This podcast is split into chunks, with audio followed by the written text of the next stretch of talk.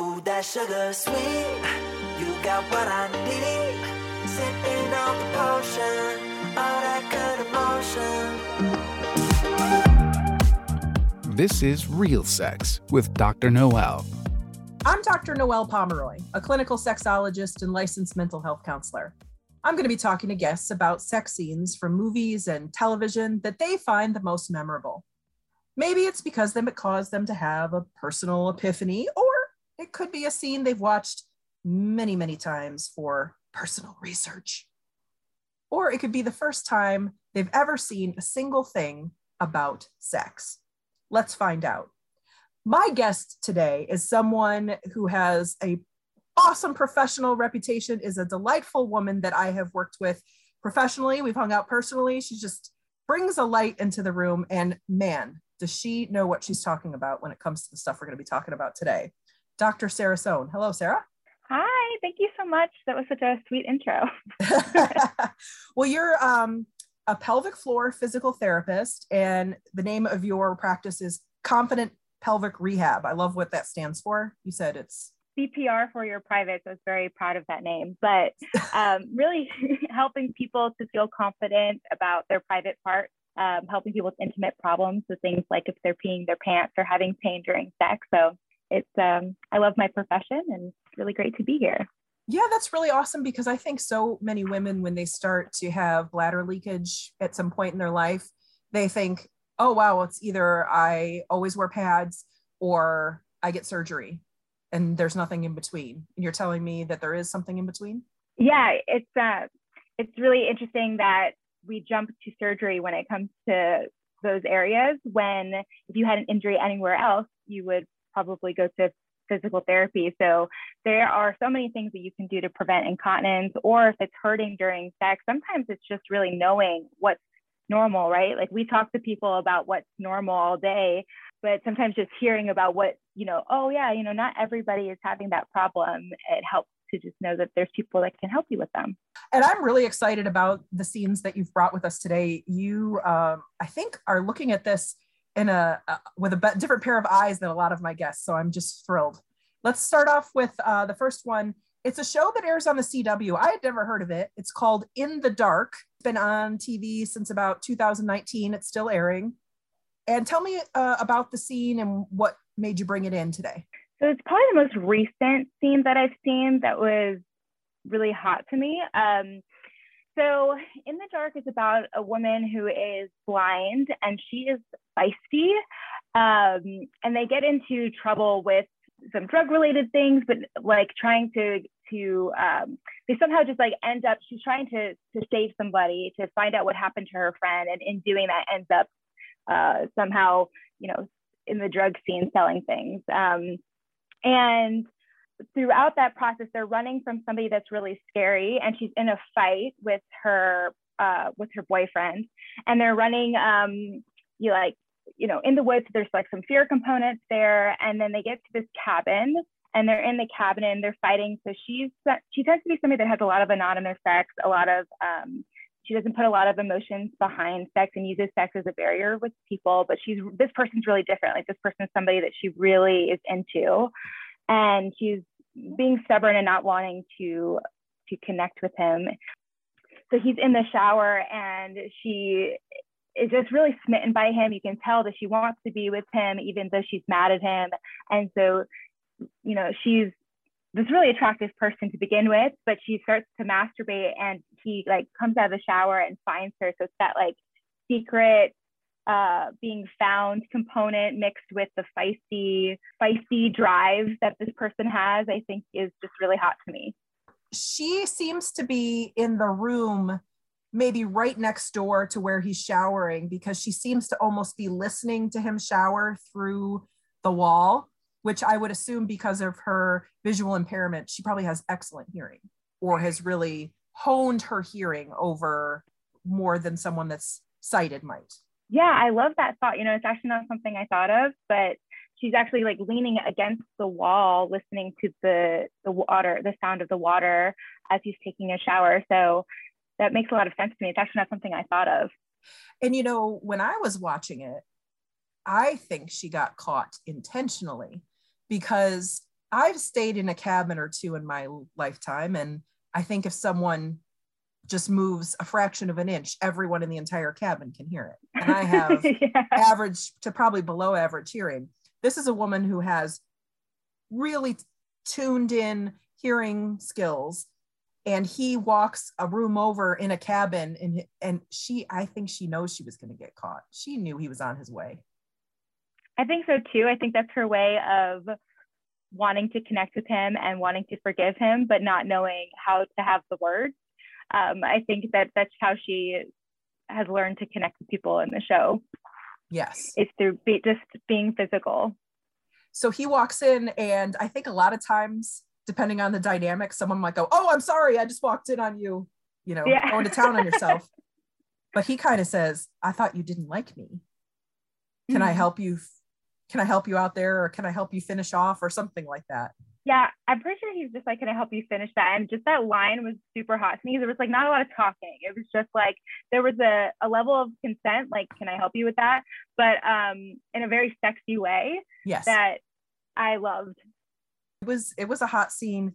And I really liked that he, yeah, he did imply there was a, a request for consent, and she didn't necessarily verbally respond, but I think she, she was kind of crouching on the floor, and she got up towards him. So that was a, sort of an unsaid consent that was pretty clear. Mm-hmm. Yeah. The masturbating and then having someone walk in on you, I feel like there can be some slippery slope with that, because if you walk in on someone and they're like, "Ah," I wouldn't say, "Can I help you out with that?" if they're completely yeah. freaking out.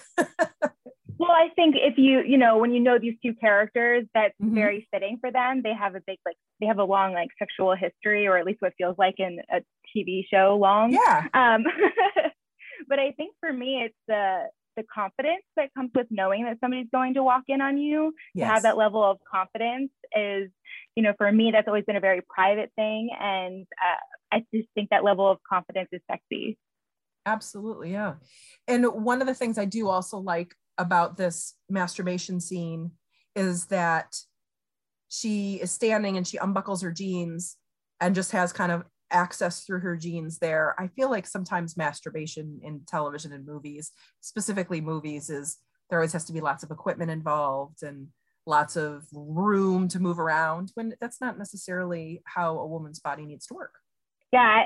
And also I, they show her standing, you know, and then like on a wall. Usually when you see a woman masturbating, it's always in a bed. They're always laying down and nothing is able to be seen. All you see is their like automatic O face that I guess every single person makes after ten seconds of touching themselves in a movie. Yes. But they were more realistic. Of she was just had a very stoic face. Um, and I just think that shows a little bit more realistic of, of what it looks like when someone's masturbating. Um, oh, that's funny you say that, because I feel like when women masturbate on T V and movies, it's they're laying in the bed. Sometimes they're on the phone. Sometimes they're just thinking of something, and then they itsy bitsy spider down their body into their, yeah. you know, into you into their underwear. And then they're like, "Oh," they make this face every mm. time. So that this was much different than that. And I really appreciate that now that you point that out. And I like that she was doing that, just knowing her character, at least in my mind. They show her throughout this the season having a sexual, being a sexual being for herself, because that's something that that is part of her, um, not always for the other person. And so I feel like she would have been content sexually, whether or not it progressed to being with another person. And I like that about her too. Um, she was like, "I just have a sexual need that has to be met." And they don't, I feel like movies and shows don't always show that part of a female. It's like just that we could be sexual beings too, that have sexual needs that want to be met um, in a primal way. Sure. If we were talking exclusively in the context of a heterosexual relationship, do you think this dynamic could play out or would play out if the man was masturbating in a room and a woman walked in and... That's a really say, good question. Can I help you with that? I don't think, I don't know if I would have brought it up as one of my favorite scenes, but I, that's a really good question.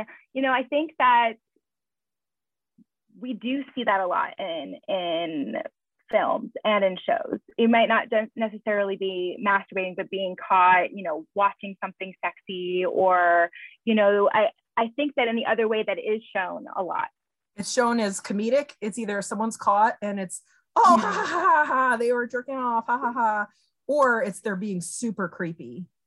That those are usually mm. the contexts of those in movies, I feel like, when it's the guy. That's a good point. Um, I haven't, I actually hadn't thought of that. And that's a really good point. It really is shown as a creepy thing, or, um, or a perverted thing. Yeah. Yeah, that's a good point. It would be interesting to find it maybe in uh, more of a, a, a show that was exhibiting like a gay male relationship. I could see maybe them figuring out a way to make that work. But in the dynamic of uh, a straight relationship, I would uh, be surprised if such a thing existed and they played it off for sexy. Yeah, now I kind of want to like explore that. I'm going to go on a hunt looking for a scene like that. Be careful what you Google. Oh yeah, just even Googling these shows, trying to find the exact episode was interesting. Yeah, since the show's called In the Dark, I was Googling In the Dark masturbation scene. I was like, whoa, Google results. We were both doing the same thing. And I was like, yeah, this is not exactly what I was looking for. So the second scene that you brought to us today is from the two thousand two movie, forty days and forty nights, with Josh Hartnett and Shannon Sorkin. Tell me what it is about this scene that made you bring it in today. For me, my age group, is one of the first like sexual scenes that I had seen in a movie that I, you know, at a time where I didn't really understand sex to begin with, but it made a lot of sense to me that this person was having a sexual experience, even though nobody was touching them. And then when I reflect on it now, I feel like that's a difficult concept for for most people. Some, somehow throughout my life, that became more challenging, something I had to, to work towards. You know, this concept that you can have a really great sexual experience with somebody that isn't touching you. So in the scene, or in the, this, the movie is not the, that great of a movie in my opinion, but he is spending forty days and forty nights where he isn't going, he's abstinent from sex, because in the movie, sex has taken over his life. Um, they allude to maybe some sex addiction and things like that. And so he's decided that he's not going to have sex for forty days and forty nights, but they make fun of this idea that everything is turning him on around him. But it gives him this space and this opportunity to connect with someone sexually, like to, it's in a way that isn't um touching that person. And so it's really interesting to me because it redefines sex when you think about it. You know, they're not mm-hmm. touching, but is it still sex if you're not touching this person, right? The whole movie kind of kind of has that question behind it. So Josh Hartnett plays a character named Matt, and he throughout the movie meets Erica, played by Shannon Sosaman, and they have a connection. So the scene we're talking about, they are together, and she says, well, we can connect, but we don't have to touch each other. So she mm-hmm. gets out a sprig of orchid from a pot that she has nearby and gives him one, and they start to touch each other's bodies with just the orchid. And it's the whole idea that of those of us that work in sexual health, we tell people that the skin is the largest sex organ in the body. And that perspective, from that perspective, the scene really emphasizes how much pleasure there is to just be touched very simply by something like a flower or an orchid. Yeah, and he just like gently blows the flower petal like on her body, and the imagery of that the camera captures of of that sensual anticipation experience, um, like built that build up is really hot, um, and. And that, you know, just softly like blowing like the air, and then the flower petal, you know, they allude that it's that it goes like underneath her pants and it's just like near her genital area, but um, without being overtly like like uh, we're gonna, you know, put this flower right here and rub it back and forth and something like that. It's all very sensual and very, very anticipatory. Yes. And there's two things about the scene that I think are B S, even though it is hot. The first yeah. one is the music they're playing is horrendous. It needed to be like just uh, instrumental, and it's got some horrible nineties synth, like, I want to touch you. And it's just sort of, okay, barf. And that's not what it says, but that's essentially how bad it is. And the other thing that's B S in this scene is that she has an orchid plant in her apartment and it's still alive. Those orchid plants are so beautiful. And I see them in the store and I buy one and I take it home and it dies. And then I go back to the store six months later and I see those orchid plants and I think I'm going to buy one. And then I hear the ghost of all the previous orchid plants saying, no, Noel, you're just going to kill it like you kill all the others. And then I say, okay, I won't. But then I buy it and then I kill it. Have you ever bought an orchid plant? I could definitely relate to that. I definitely relate to that. Whenever I'm buying a plant, I'm like, is, am I taking it to its funeral, Sarah? Like. So this scene kind of emphasizes something I spend a lot of time working with clients on who are having trouble connecting sexually or intimately with their partners. A lot of people, after they haven't had sex or intimacy for a very long time, for a variety of reasons, will want to go right to intercourse. They'll say, mm-hmm. well, we haven't touched each other in two and a half years, but we want to have intercourse now. Look, slow your roll. There's things in between. And oftentimes the prescription for that is to start touching each other, not even necessarily, it doesn't have to be sexually, but sensually, to become re-familiar with the concept of what it's like for your partner to touch you, what it's like to touch your partner, and to just enjoy that without necessarily climax being the goal. A hundred percent. I And I love that in the movie, and I actually remember a family member when we were watching the movie be like, that's not possible. It's not possible to, you know, just really wanting to say out loud that it wasn't possible to have a gratifying sexual experience by a, with a flower petal. But, you know, humans are erotic, intelligent creatures. You know, we're, the, we're able to have very erotic experiences just by thinking about erotic experiences. And so um, that form of connection is, is when you ask somebody about their best sexual experiences, that's usually what they're describing is the way that that person made them feel, or um, that erotic connection that they had, more so than the, the physical component. And I believe, like they show in the scene, that it is one hundred percent possible for many men and many women to have um, orgasmic climax uh, without actually having any sort of direct stimulation to their genitals. It could take a while and it would take a, a fair amount of trust and relaxation, but it definitely can happen. I know many people that have had that experience. I'm not one of them, but I was, but I'm open to the challenge. I keep working on it. Well, keep us updated. We're very curious. I have to keep watching these movies, get new ideas.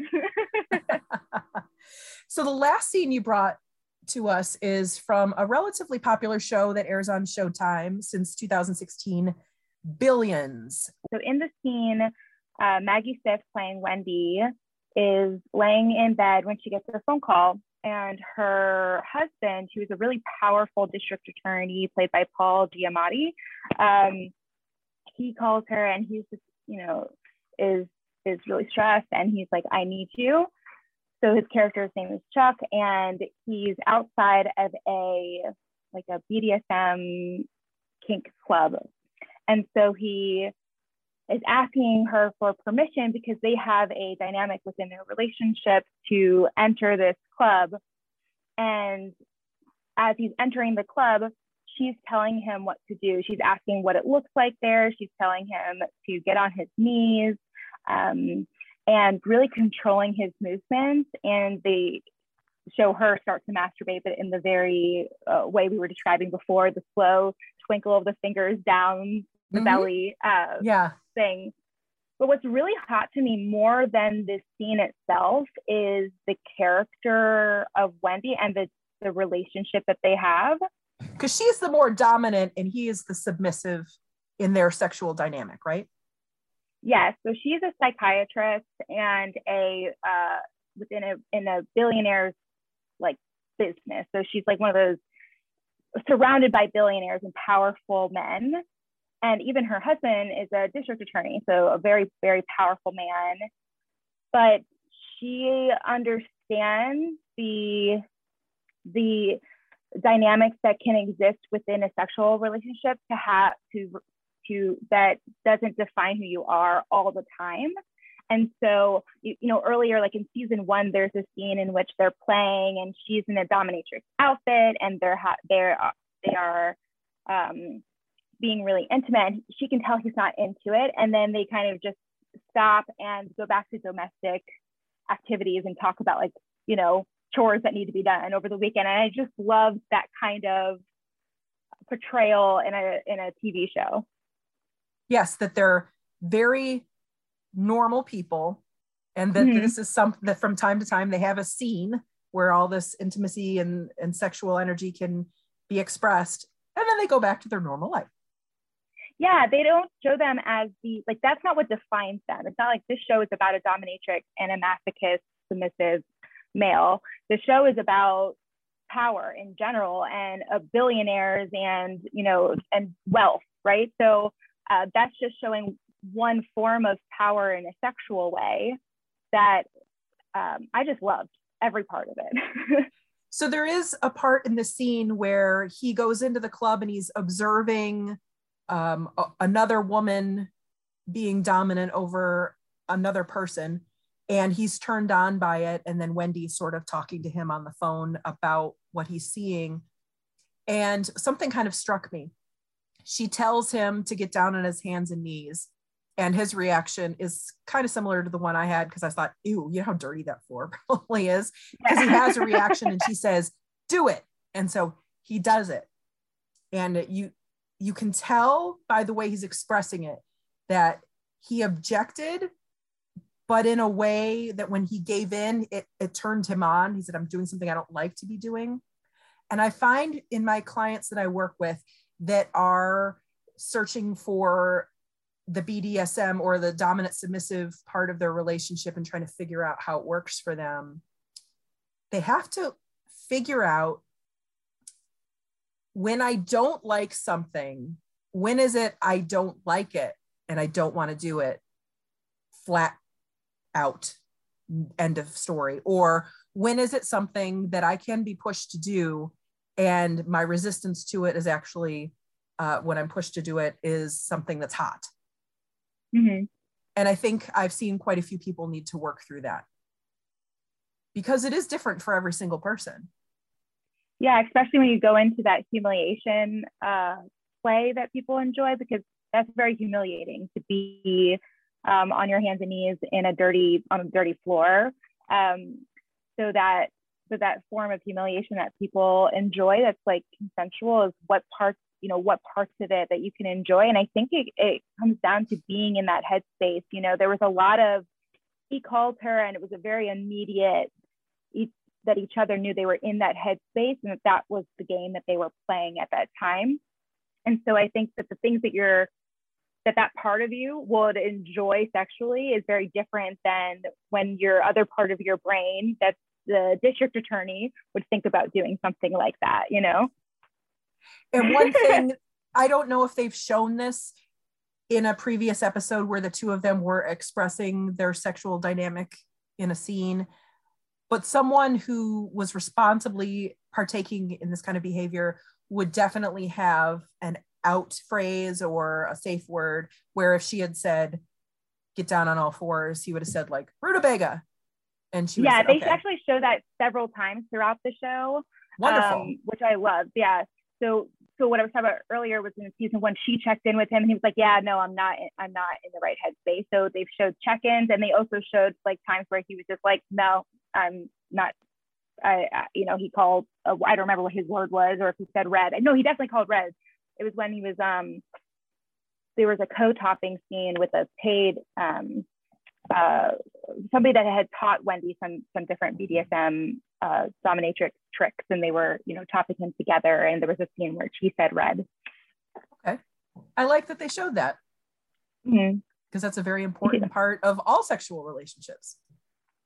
I love that the show shows a really, it's a really messy relationship in terms of they're actually going, they go through a divorce, I think in that in that, or they're they're separating, you know, like they're really struggling in the relationship, but they show a human relationship. They actually show the sexual part of the relationship in a very healthy way, um, even though they're not perfect people and they're not it, having a perfect, you know, they're arguing and, and have um, hurt each other's trust in some ways, but they work through that um, together throughout the shows in a healthy way. And I just love that they're showing human. It's very rare in film and T V to show a woman that takes a dominant role sexually that isn't also nuts. Yeah, or, the rest of or the a film. Complete bitch, and she's not. Absolutely. She actually plays a very empathetic character that helps people. Um, and, and he, if anything, plays uh bitchy character. I don't know if, that, if that's the right word to use. Sure. But just somebody that, she's probably that, the most likable yeah. person on the show in the episodes I've seen. Yeah, exactly. You know, he plays somebody that would be more likely to do something that would be for power, that was uh, backstabbing of some capacity, you know, when, mm-hmm. when that's what I meant by the use of that word. But um, so you can see throughout the show that she she more of likes to play with power and understand power more than obtain as much for herself. Mm-hmm. So Doctor Sarah, thank you so much for being on here today and talking to me about these awesome scenes. So if someone wants to find you, learn more about you, what do you want to plug? Sure. Uh, so you can find me at confident pelvic rehab dot com, or I have a Facebook group on that's all about for people that have, have or have had pelvic floor muscle dysfunction that want to reconnect to their sexuality. It's called Better Sex by Sarah, and that's spelled S A R A. Um, so you can find me at either of those places. Better Sex by Sarah. All right. Yes. It, on Facebook. I love it. Yep. So Facebook, if you Facebook have group. Any ideas for the podcast of scenes that you'd like to hear us talk about, or you want to check us out on social media, you can do that at Real Sex Pod, R E E L, Sex Pod. We're on Facebook, Instagram, and Twitter. We're not cool enough or young enough to be on TikTok or Snapchat. Sorry, we're just not. Or you can always email us at real sex pod at gmail dot com. Doctor Sarah Sohn, thanks for joining us. This is so lovely. Thank you for having me. This has been another episode of Real Sex with Doctor Noel. Feel free to turn up the lights. Or not.